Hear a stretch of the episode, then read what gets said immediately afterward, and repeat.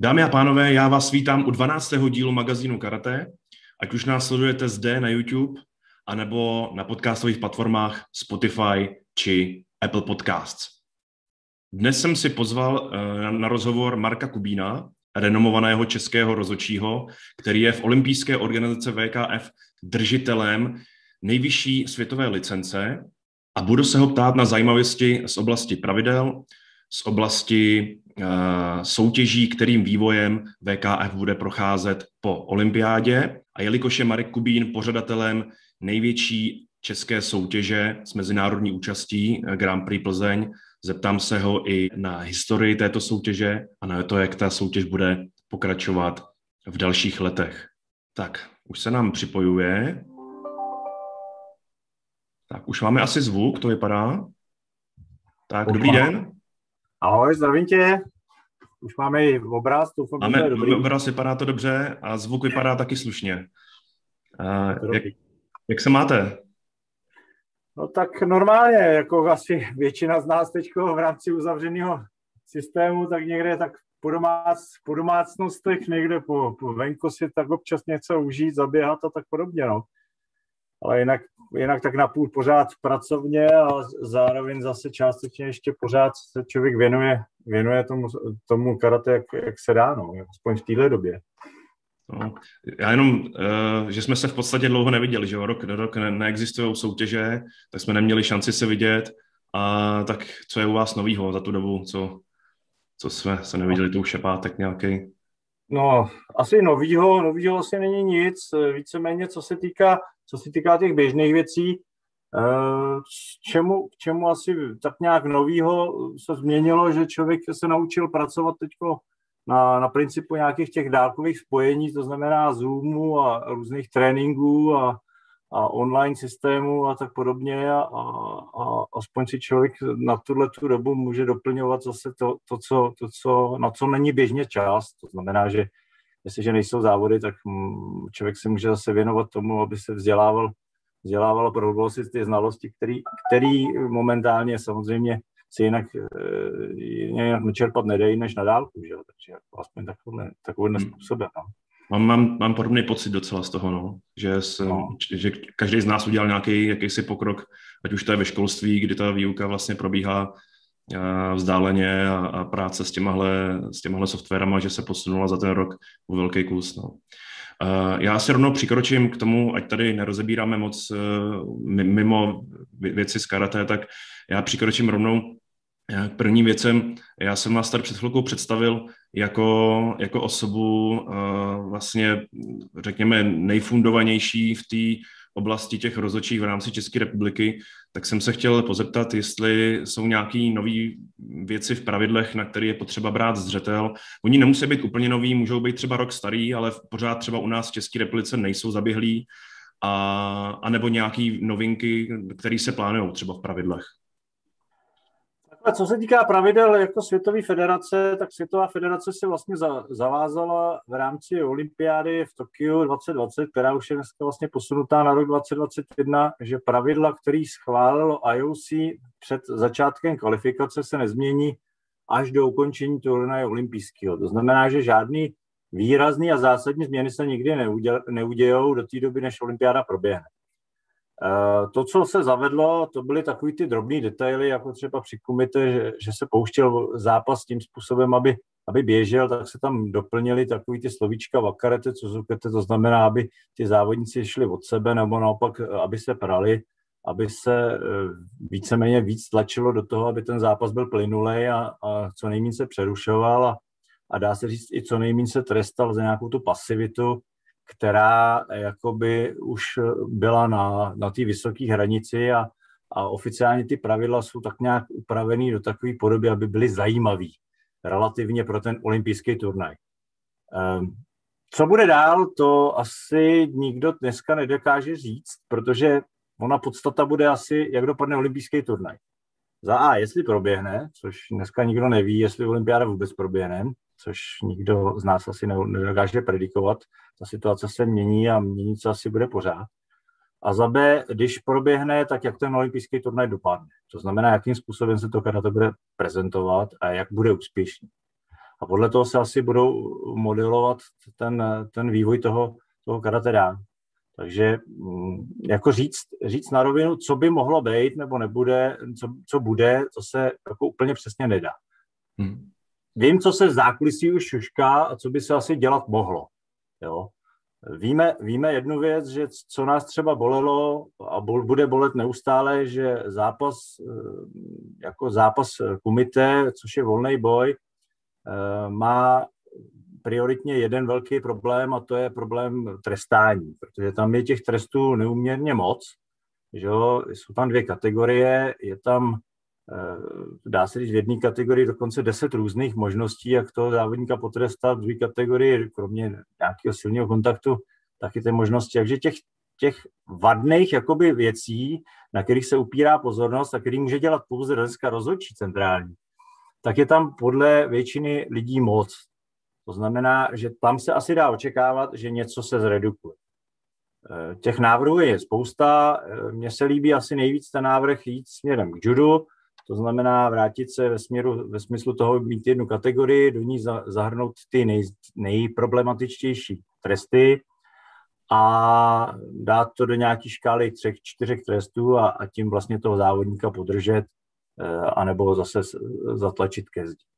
Bodování si myslím, že je dneska úspěšný. Jako jeden, dva, tři body to prostě funguje a ty zápasy se nádherně mění. Takže jako ten zápas je plynulý. To je asi tak nějak, co si myslím, že asi proběhne na, na kumite, co by mělo proběhnout. Co se týká kata, tak tam je to asi velká komplikace, to víme všichni. Protože tenhle ten nový model, který se zavedl před olympijskýma hrama a kvůli olympijským hrám, aby se přiblížil těm sportům, jako je třeba crossobruslení, jo, nebo jako je, jako je třeba skoky do vody, tak se projevilo, projevilo se to, že to vlastně to schválení bylo na poslední chvíli. A je tam spousta problémů a to bych řekl, že hraje v tom tě, ten problém ten lidský faktor. To znamená, že ten rozhodčí musí být opravdu znalec. A ty sám si rozhodčí, takže víš, jaký je problém s katama. Dneska je na listu 102 kata. Hmm. Eh, znát 102 kata úplně bezpečně a dobře, to asi nezná nikdo z nás a nikdo asi by, to, by si to nemohl dát za rámeček. Nemluvím o tom, že ta kata se ti vyskytuje v několika stylech a i tam jsou rozdíly. A znát jenom i ty rozdíly jedné kata v několika stylech je pro ty rozhodčí už velký umění. Jo. A dostat to všechno pod jednu velkou kontrolu, to si myslím, že eh, jako tam si myslím, že tak ty, ty lidi, kteří to vytvářeli, a to byli vlastně hlavně Italové společně s Japoncema, tak si vzali velký kus, eh, jako, který se ukousnul toho krajice, ale myslím si, že asi až tak dobře ho ne, ne, nepojali. A zjistili v průběhu těch let, teďko těch kvalifikací, co tam je spousta za problémů. A že určitě se dá očekávat, že tam se nějaká změna bude dít, ale v jakém trendu, to ti nedokážu dneska říct. My jsme třeba navrhovali Eh, s Dominikem Sigilem, který je technický šéf nebo technický člen VKFky a byl technickým šéfem na sérii A a na mládežnické lize, tak jsme třeba navrhovali takový jednoduchý systém. Dneska víš, že máš rozsah 5 až 10 bodů. My jsme navrhovali, začněme od desítky a strhávejme dolů. Že jo? To znamená, bude mít špatný, špatnou techniku, nějaký půl bodu třeba dolů, bude mít uh, špatný, uh, udělá tam chybu, dvě desetinky dolů. A takhle, takhle, aby ten rozhodčí měl prostě nějakou strukturu a skončil na nějakým bodovým hodnocení, u kterého skončí. Že? Ale aby ten manuál prostě byl jasně uchopitelný, byl na papíře napsaný a aby se dalo podle něčeho pracovat. To rozdělení třeba na technickou a sportovní část nebo atletickou část, jak je to v angličtině, je asi celku rozumný, a tam se dá očekávat, že by to mohlo potom se vyvinout třeba jako to je třeba ve skocích do vody. Jo? Rozočí nejen na technickou část specialistí, rozočí na tu sportovní část. Neříkám, že to bude specialista rozhodčí, jo? ale že ten den budeš posuzovat jenom tu jednu část, ten druhou část, no a dohromady ti to udělá nějakou celkovou známku. Což to je taky jedna z variant, jo? O, který, o který se diskutuje. Hmm. Ale říkám, určitě se dá očekávat, že to bude Jestli to bude hned v roce 22, nebo v roce 23, nebo v pozdějších letech, to nikdo teďko ti neřekne, protože nikdo hlavně neví, co bude dál. Hmm. A vzhledem k tomu, že uh, už teď víme asi, že, že pokud teda proběhne olympiáda v Tokiu, tak uh, 24 v Paříži karate nebude. Je to tak?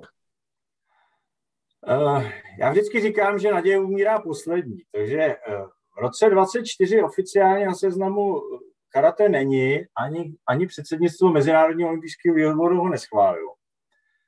Uh, nebo respektive ne, nebylo tam na tom seznamu od, od organizátorů jako doplňkový sport, ale pořád platí jedna věc, že poslední rozhodující slovo má kongres IOC a kongres IOC, pokud proběhne olympiáda, by měl proběhnout v Tokiu, i když dneska už se říká, že ani v Tokiu neproběhne kvůli těm vlastně problémům, které tam jsou, že Japonci chtějí snížit jeho počet i těch hostů a všeho, takže předpokládají, že by se svolal možná kongres eh, po olympiádě do Lozán a tam by se měl schválit definitivní program v Paříži 2024. Dokud nebude tenhle definitivní program schválený, tak nikdo, jako já se to nepodepíšu, že to je to jen není pravda protože já už jsem zachytil nějaký takový zóny, kde se pokouší kromě VKF i další organizace přesvědčit francouzskou federaci o tom, aby to karate tam prostě do té olympiády zařadilo, byť třeba v jiné formě, než třeba je to dneska. Ale uvidíme, no. Jako hmm. před, zatím, je to, zatím je to, tak bych řekl, možná 5-10% šance, no. Hmm. Já totiž mířím tam, že když by jako karate z olympiády vypadlo, tak jestli, jestli není třeba jako tendence nějak se vrátit zpátky k eh, praporkovému systému, třeba jestli to taky není možnost. Uh, o praporkovém systému myslíš na kata, předpokládám. Hmm, jo. Uh, um, takhle, řeknu ti to tak, že pokud VKF zůstane konzistentně v tom, v tom stavu, jakým je, tak si nemyslím, že to, že to nastane. Protože ten oficiální vlastně trend, který tam zavedl, zavedl vlastně a je to z pera Valdéziho, že jo, a těch lidí, tak eh, ten víceméně většinu lidí přesvědčil o tom, že ten bodovací systém je eh, v jedné fázi zajímavý. My teda tvrdíme, že je zajímavý hlavně pro ty státy silný, že jo? protože ty, co jsou katarské velmoci, tak ty se tam prosadí, eh, ty nekatarské velmoci se tě velmi těžce prosazují. Ten praporkový systém byl v tomhle v tom takový mnohem otevřenější. Ale na druhou stránku eh, dokážu si představit, že ten praporkový systém eh, by mohl být jako na nekvalifikačních turnajích, to znamená na běžných turnajích jiného charakteru. Pokud to hmm. bude eh, Evropa nebo svět, tak si nemyslím, že, že to budou chtít prosadit se zpátky do tohohle systému. Tam si myslím, že ta blokáda těch velkých zemí bude poměrně velká. Hmm. A mm, zatím, co mám takový náznaky, eh, jak by to mohlo být po olympiádě, jak by se mohla změnit vlastně struktura i vedení eh, VKF nebo Evropské federace a podobně, což by spíš o tom měl třeba mluvit Jirka Boček, tak spíš mám, ten, mám představu o tom, že se tam spíš stlačí tyhle lidi, kteří to vlastně prosazovali. Takže není, není to o tom, že by tyhle lidi se sami, sami, sami podřízli něco, co vybudovali. Mm, dobře, eh, já bych asi pomaličku opustil téma pravidel, aby jsme nemluvili celou dobu jenom o pravidlech. A no. Já bych se přesunul možná k systému těch, těch soutěží, protože to je taky taková neznámá. Tam eh, teď jsem, dokonce se to dával snad vy přímo na, na, na svůj web eh, ohledně toho prohlášení toho francouze, netuším teď toho jméno jeho, nicméně baví se o tom, že pro ně není výhodný, aby Premier League byla vlastně pod, nebo ta jejich Open de Paris byla pod hlavičkou Premier League a tak dále. A letos nejsou vůbec série A, plánují se vrátit příští rok série A, neplánujou a jak, jak vlastně ten systém těch soutěží by mohl být po olympiádě, jestli se něco málo ví? Takhle, e, něco málo se ví o tom, že samozřejmě francouzi a Francis e, a Didier jako, jako prezident francouzské federace odmítnul dát pokračovat s Premier League, protože to je pří, příliš nákladná akce pro organizátory a nic jim nepřináší. Problémem je, že Světová federace v podstatě e, nemá žádný plán, co bude dál. To znamená, že princip premiérek v tom stavu, v jakým jsou dneska, e, nějaký omezených 64 e, stovka závodníků, nevím, myslím, že tam je dokonce asi 64 v kategorii, tak si myslím, že jako nebude ani reální do budoucna a bude muset ten turn, ty premiérky otevřít zpátky všem. Uh, jaký systém by chtěli zvolit dál, uh, si nedokážu představit, protože ten, ta kvalifikace jako taková nebude na nic, že jo? nebude na olympiádu, momentálně není ani na mistrovství světa, tam by se dalo uvažovat, že by to asi mohlo být zajímavý pro mistrovství světa, protože by se třeba mohlo, a o tom se třeba uvažovalo v zákulisí, že by některé silné státy eh, mohly získat pomocí těchto premiérek třeba dvě místa na mistrovství světa, jo, a tak dále, a tak dále. Takže tohle třeba by byla varianta. Teď je ale otázkou, kdo ten model vypracuje a jestli ho současná generalita chce vypracovávat. Jo. Já si osobně myslím, že tohle je progres eh, nového vedení, který by mělo potom Tokio naskočit. Eh, a vím, že, vím, že volby jsou na VKFC v roce 2022, to znamená, že minimálně ještě ten rok to doběhne, že jo, potom ten příští. A pokud tam někdo přijde s nějakým silným projektem, který by, kterým by mohlo to fungovat, tak by to bylo zajímavé. Eh, nemyslím si, že série A příští rok proběhnou, protože těch premiérek samo o sobě bude už teď málo a po olympijských hrách bude v podstatě o ně totální nezájem. Jo, naopak se spíš budou zase vracet k velkým turnajům typu Open de Paris. Ale eh, my jsme měli třeba teď zajímavou diskuzi s chorvatským, s chorvatským prezidentem Davorem Cipekem, který vlastně dělá to hodně pro Evropu a dělá teď vlastně i tu Evropu v Poreči.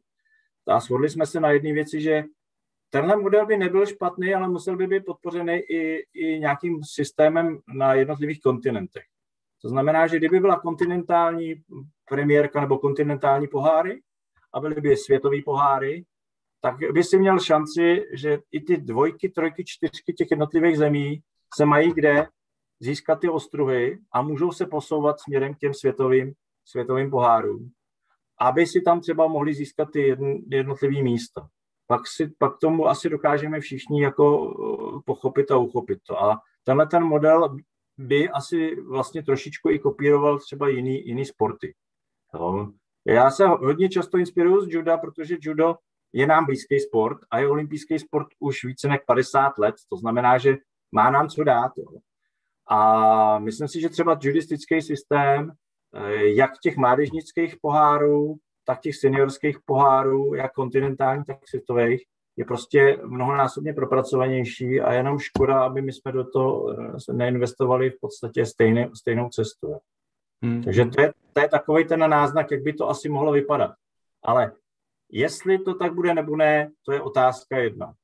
Francouzi navíc vyzkoušeli loni, tuším, že nebo předloni, eh, profesionální ligu, jestli si o tom trošku slyšel, Oni si to otestovali ve své ve svý zemi, tu profesionální ligu dělal, eh, nebo zaštiťovali Air Coverland, a protože francouzi mají úplně stejný systém, jako máme my, to znamená, my máme Českou unii bojových umění a to zaštiťuje všechny ty naše federace, tak oni to mají úplně stejně.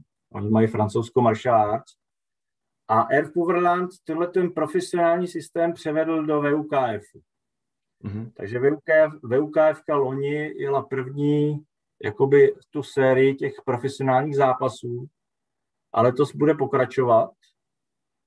Mimochodem v nejbližší době snad eh, by to mělo být v Irsku, nevím, termín tam ještě není, ale je tam třeba i zajímavý, že Christopher Pina půjde do profesionálního zápasu. Viděl jsem to, no. To je jediný, co, co s tím mám spojenýho, je mu je snad, já nevím, 54 nebo kolik mu je? No, je mu hrozně, já se tomu směju, protože já jsem Kristofra viděl, je to tři roky zpátky, nebo ano, myslím, že tři roky zpátky, když se vrhnul do VKFky a pokoušel se o olympijskou kvalifikaci.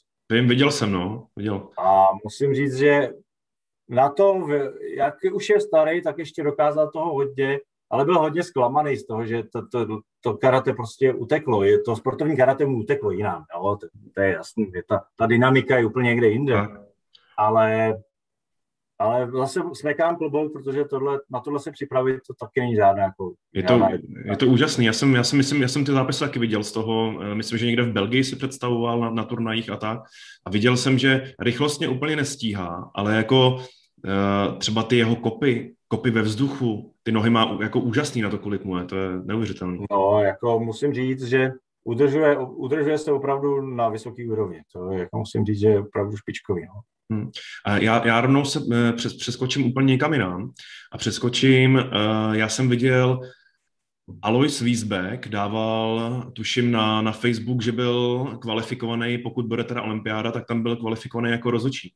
Nedostal jste podobnou, podobnou nějakou uh, nabídku, nebo už se ví, kdo tam bude jako případně jako rozočí a kolik jich bude vlastně třeba?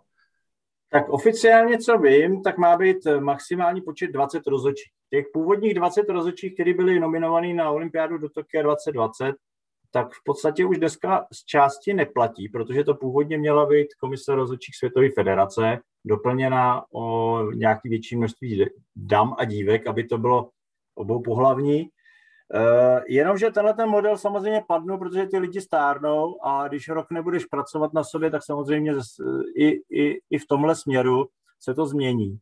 A ta výkonnost klesne a poměrně klesne rychle. Takže z části někteří lidi byli z té nominace vyřazeni a byli tam nahrazeni novými lidmi. Ale podle toho posledního modelu, který jsem viděl já a který se mi dostal do ruky po Istanbulu, tak je to ještě trošičku zase jinak, kde ono je tam nanominováno, tuším, že 12 lidí, kteří už jsou tam napřímo a zůstalo tam takzvaných 8 volných míst pro aktuálně eh, rozhodčí, kteří jsou v aktuální formě a ti se tam budou zařazovat až po olympijském turnaji v eh, Paříži, mm-hmm. s tím, že eh, každý ten turnaj premiérky bude hodnocený nějakýma nezávislýma lidma, to znamená, to jsou lidi z komise rozhodčích světový a už většinou tam mývají i, i pozici přímo danou v Tokiu.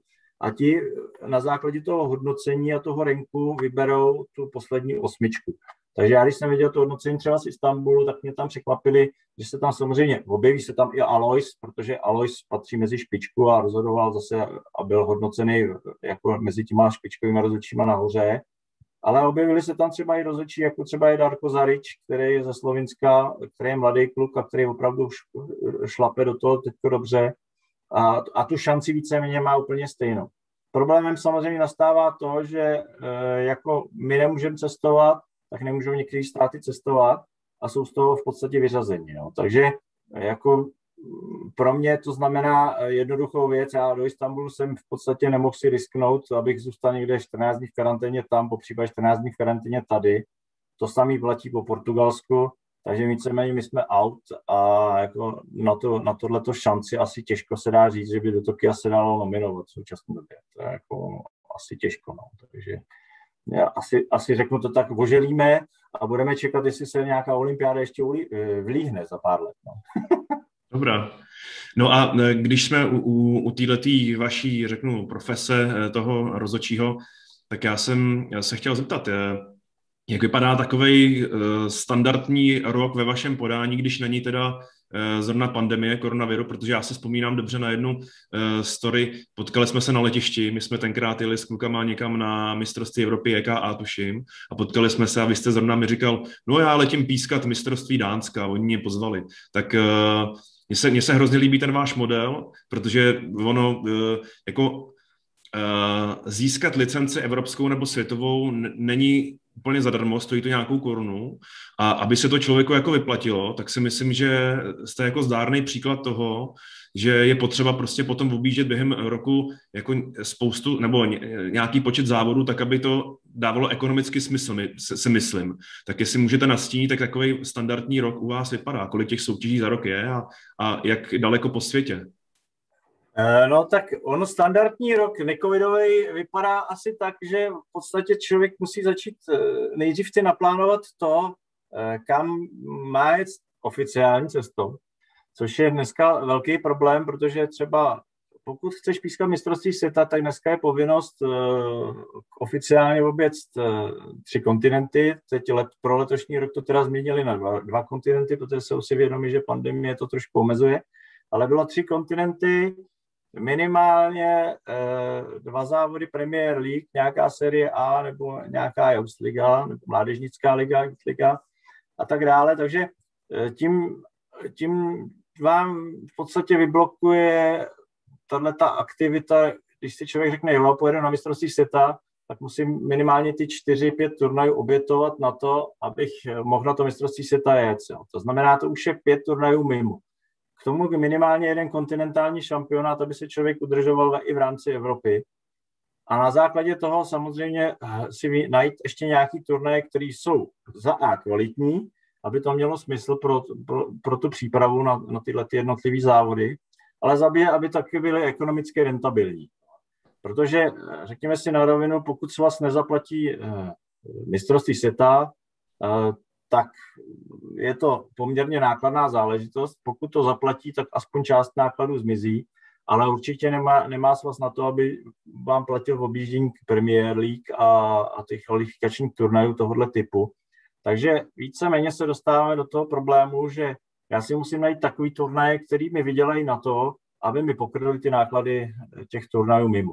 Což v posledních letech uh, se podařilo, Přiznávám se, že jako šáhnout na turnaje třeba, jako bylo třeba mistrovský Dánska, a tam jsem jezdil pravidelně už několik let, tak to je jeden z těch rentabilních turnajů, kde člověk je na pozvání, je tam vybraná skupina špičkových rozhodčí, kde, řeknu hloupě, je tam 6-8 nejlepších rozhodčích z Evropy, který si tam dánové pozvou a zaplatí jim všechno, plus zaplatí za rozhodování. To znamená, že vy tam v podstatě přiletíte na, na veškeré jejich náklady, a odvezete si zpátky peníze, které vám můžu zase investovat do cestování jinam. No.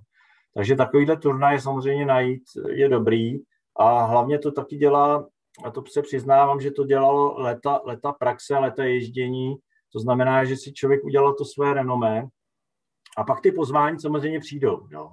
Pak, ty, pak člověk může vyjednávat i o těch podmínkách, vylepšit si ty podmínky a vypracovat ty podmínky, po případě pro ty další, kteří jedou, jedou s, s váma. Jo. To znamená, že já nejezdím plně všude na všechny turnaje sám, to je nesmysl. Většinou tam jedeme dva, tři rozhodčí a snažíme se, snažím, snažím se vždycky oklopovat takovým stylem, aby, aby tam byl opravdu špička, po případě jeden, dva velmi kvalitní rozhodčí, aby nestráceli jsme renomé v těch jednotlivých zemích, které jsou na to pozvání.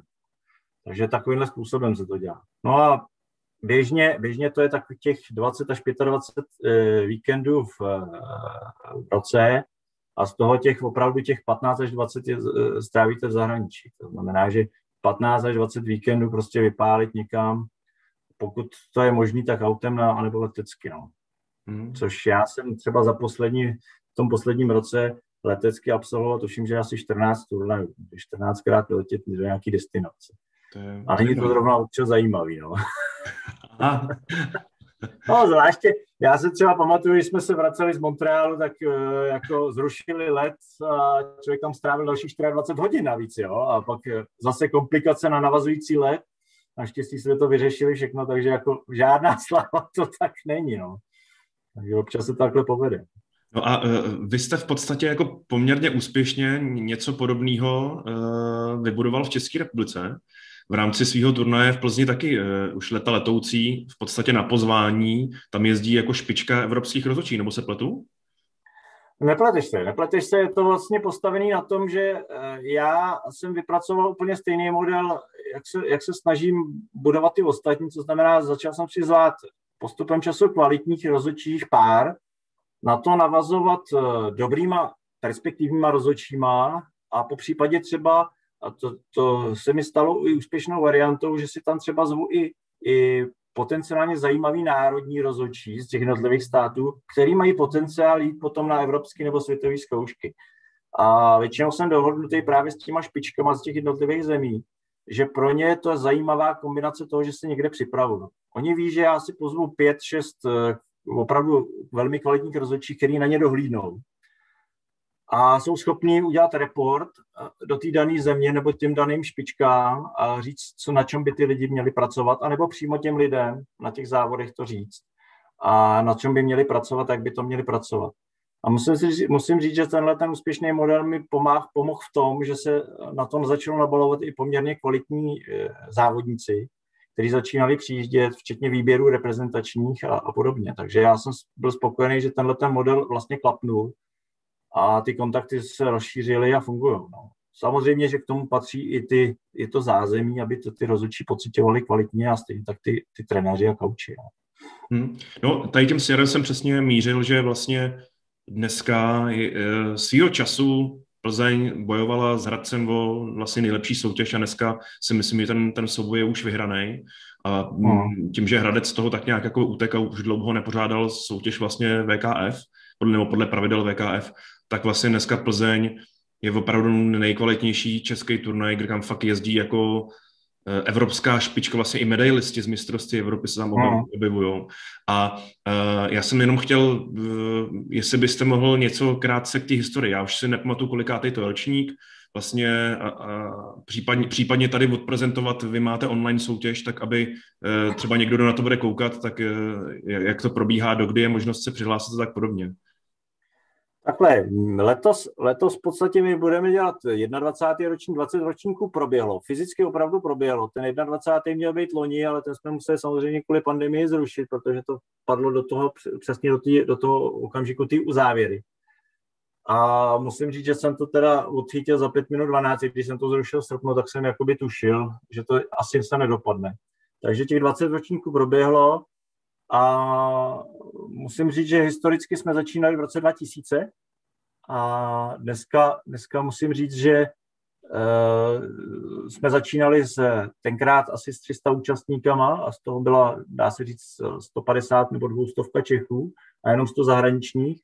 Dneska je to skoro v obráceně, dneska máme, já nevím, 900, 900 uh, zahraničních a třeba 100 Čechů, takže ono je to, je to zase jako úplně na druhé straně. A protože jsme loni, loni se dostali do té situace, že bychom to neudělali, tak jsem zvolil tu variantu toho e-turnaje, který, který se rozjížděli. A pro letošní rok jsme zvolili úplně stejnou formu, ale s tím, že teda ročník 21. bychom rádi uspořádali, doufáme, že pandemie nebude. Ale tenhle ten e-turnaj jsme udělali jako takový vstupní bonus a budeme to asi dělat pravidelně, protože jsme zjistili, že už při tom loňském roce se toho zúčastnili státy, které by se k nám nikdy nedostali. Jo jako nedokážu si představit, že by někdo přiletěl z Filipín nebo já nevím z Peru uh, jenom na ten turnaj do České republiky, do Plzně, to je prostě skoro nesmysl. Takže jsme se rozhodli, že tím tou formou e-turnaje, toho teď velmi popularizovaného e-turnaje, půjdeme dál. Budeme dělat letos tři ty e-turnaje, jakoby tři série.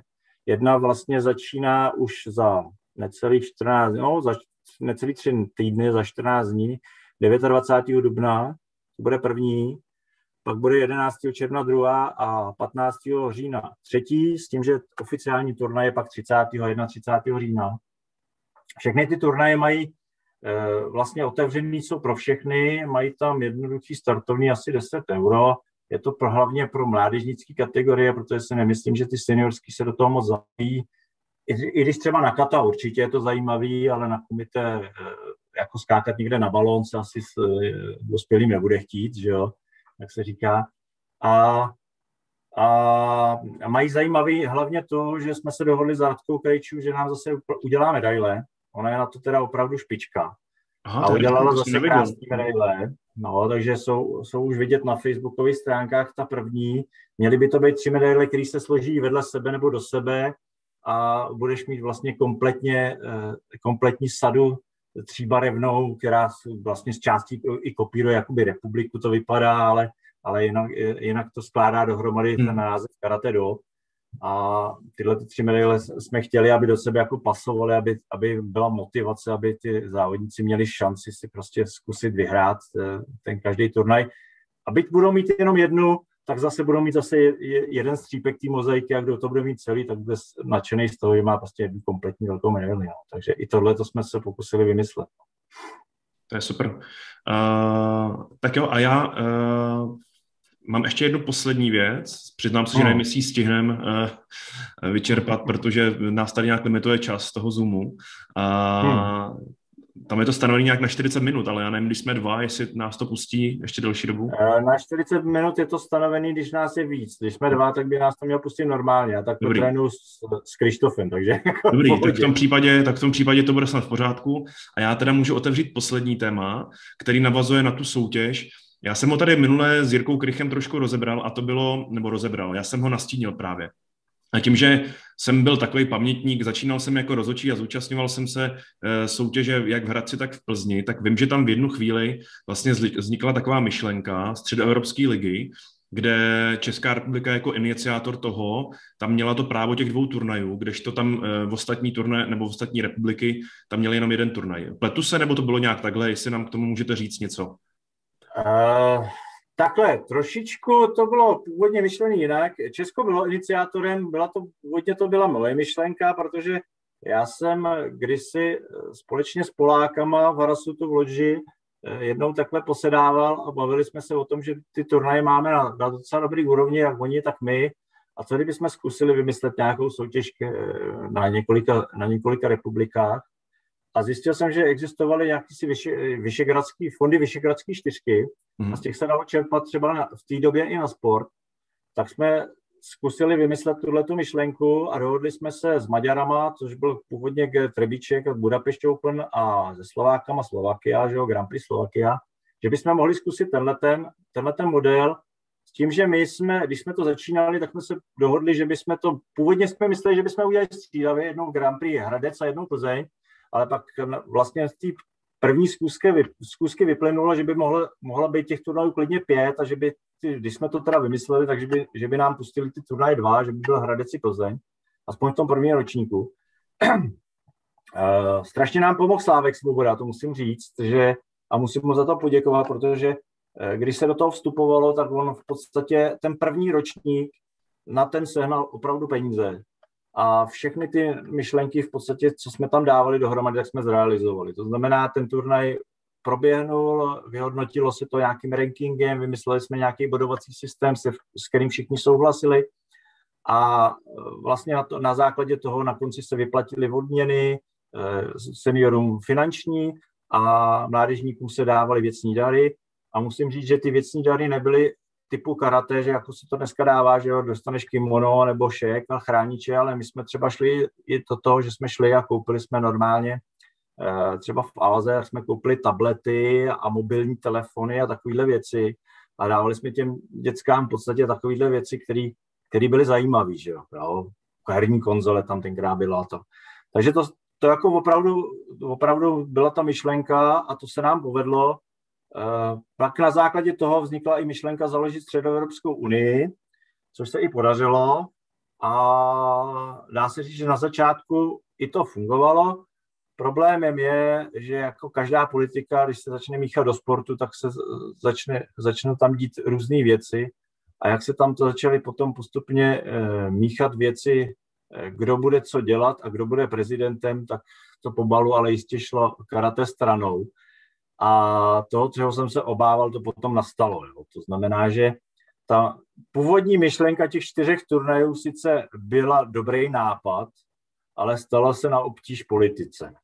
A do toho vstoupila tenkrát Evropská federace ještě, a to konkrétně George Olympos, který tenkrát připravoval nový systém světové ligy a začal nám diktovat, že my nemůžeme mít v názvu liga, když on má ligu, což byl ohromný problém. Nakonec to skončilo tím, že George se to víme všichni potom vyhodili a celý ten, celý ten humbuk byl úplně zbytečný, ale ta liga potom skončila na úplně banálních věcech a to byly potom poplatky, mm, drobnosti, odměny, hádky, zbytečnosti.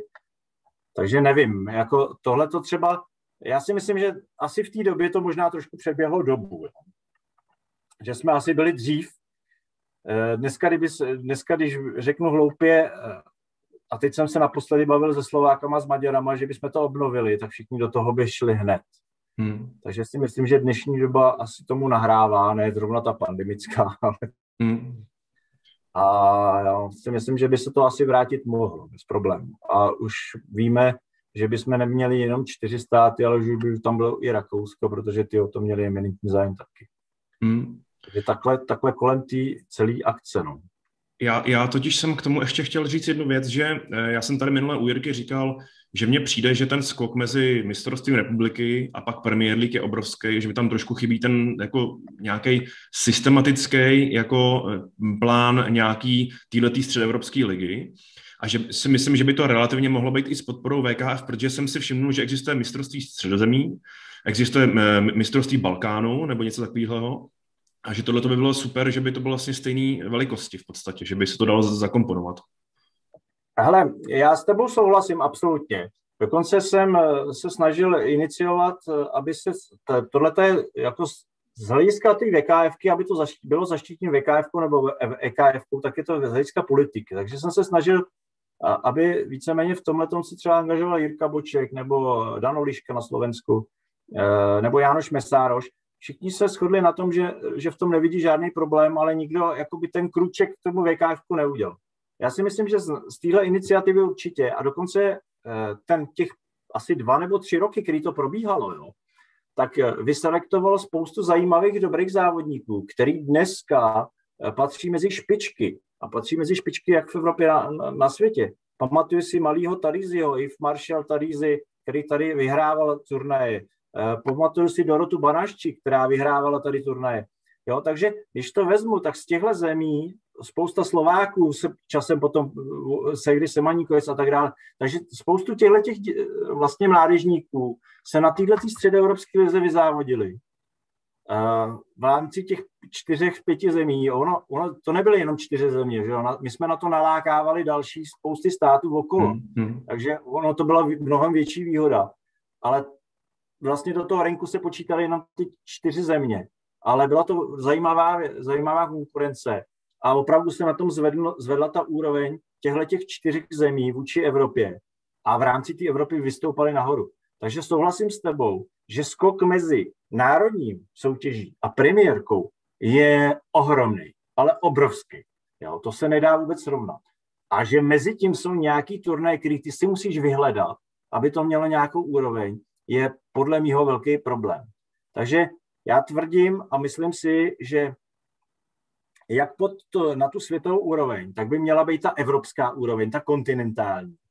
A pod ní klidně může fungovat i ta středoevropská nebo ta mnohonásobně hmm. menší. Jo. A dokonce si dokážu představit i třeba jako soutěž týmu. Týmový soutěže úplně postupem času zmizely. Dneska, když to řekneš hloupě, je tým jenom na Evropě nebo na světě. Ale kluby nebo združení klubů, postavit si tým a udělat si třeba ligu, jako bývala Česká liga, bývala federální liga, později se pokusili vlastně i ty Česká a Slovenská liga mezi sebou udělat mezi utkání. Tak tohle to si myslím, že by se taky dalo v rámci tohohle toho třeba projektu udělat. Jo. Je to mnohem snažší a je to hlavně snadný na cestování. Hmm, určitě. Jo. Tam vlastně regiony, mistrovství Evropy regionů, což bylo tohle, o čem mluvíte, toto skončilo dva, dva, tři roky zpátky, nebo jak je to dlouho, tak konec už. No, no, no, je to, je to pár let zpátky, ono se to mistrovství Evropy regionu nejdřív, původně to bylo mistrovství Evropy družstev, hmm. pak se to předělalo na mistrovství Evropy regionu a pak se to zrušilo úplně. No, je to pravda, ale já si myslím, že ale bohužel to je zase byl krok zpátky, protože ta Evropa v podstatě nic jiného nemá. Jo, nemá. Nemá kontinentální turnaje, nemá kontinentální ligy, jo, takže nemá nic, nemá nic, nějaký, žádný poháry. Jo, takže to, je, to si myslím, že je špatně. Že? Hmm. Takováhle doba. Tak super. Eh, já myslím, že jsme ty témata, eh, co jsem tady měl napsaný, tak jsme společně eh, vyčerpali, tak že vám poděkuju za účast. Za... Není, zač mi děkovat. Já jsem rád, že jsem se s tebou mohl popovídat. Já jsem rád, že třeba to uslyší spousta dalších lidí. Já třeba už se sleduju ten, tenhle ten pořad jako v podstatě od začátku a teď, co se dostal na podcasty, tak je to pro mě ideální, protože si to člověk může pustit kdekoliv a poslechnout si to a ty poslední tři díly byly opravdu fajn, to posezeníčka.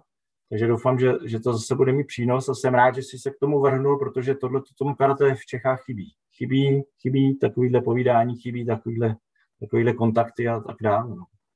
Tak no a doufám, že se uvidíme, že se hlavně uvidíme v reálu, že nebudu muset nebudu muset si s tebou povídat takhle na dálku, ale že se potkáme někde na soutěži v reálu a popovídáme si třeba i večer někde na to. No. A, a že si budu moct v reálu zarozhodovat a ne tady na online turnajích, co to tady stvá, dělám víkend co víkend, ale je to taky dobrý. Dobře, tak jo, tak děkuji ještě jednou a někdy v budoucnu, mějte se. Tak jo, Ahoj. taky. Ahoj. Tak tohle to byl Marek Kubín. Já myslím, že to bylo zajímavé povídání. A v příštím díle se uvidíme s dalším českým reprezentantem, respektive reprezentantkou, Zuzkou Augustinovou. Takže do té doby mějte se fajn a příště naviděnou a naslyšenou.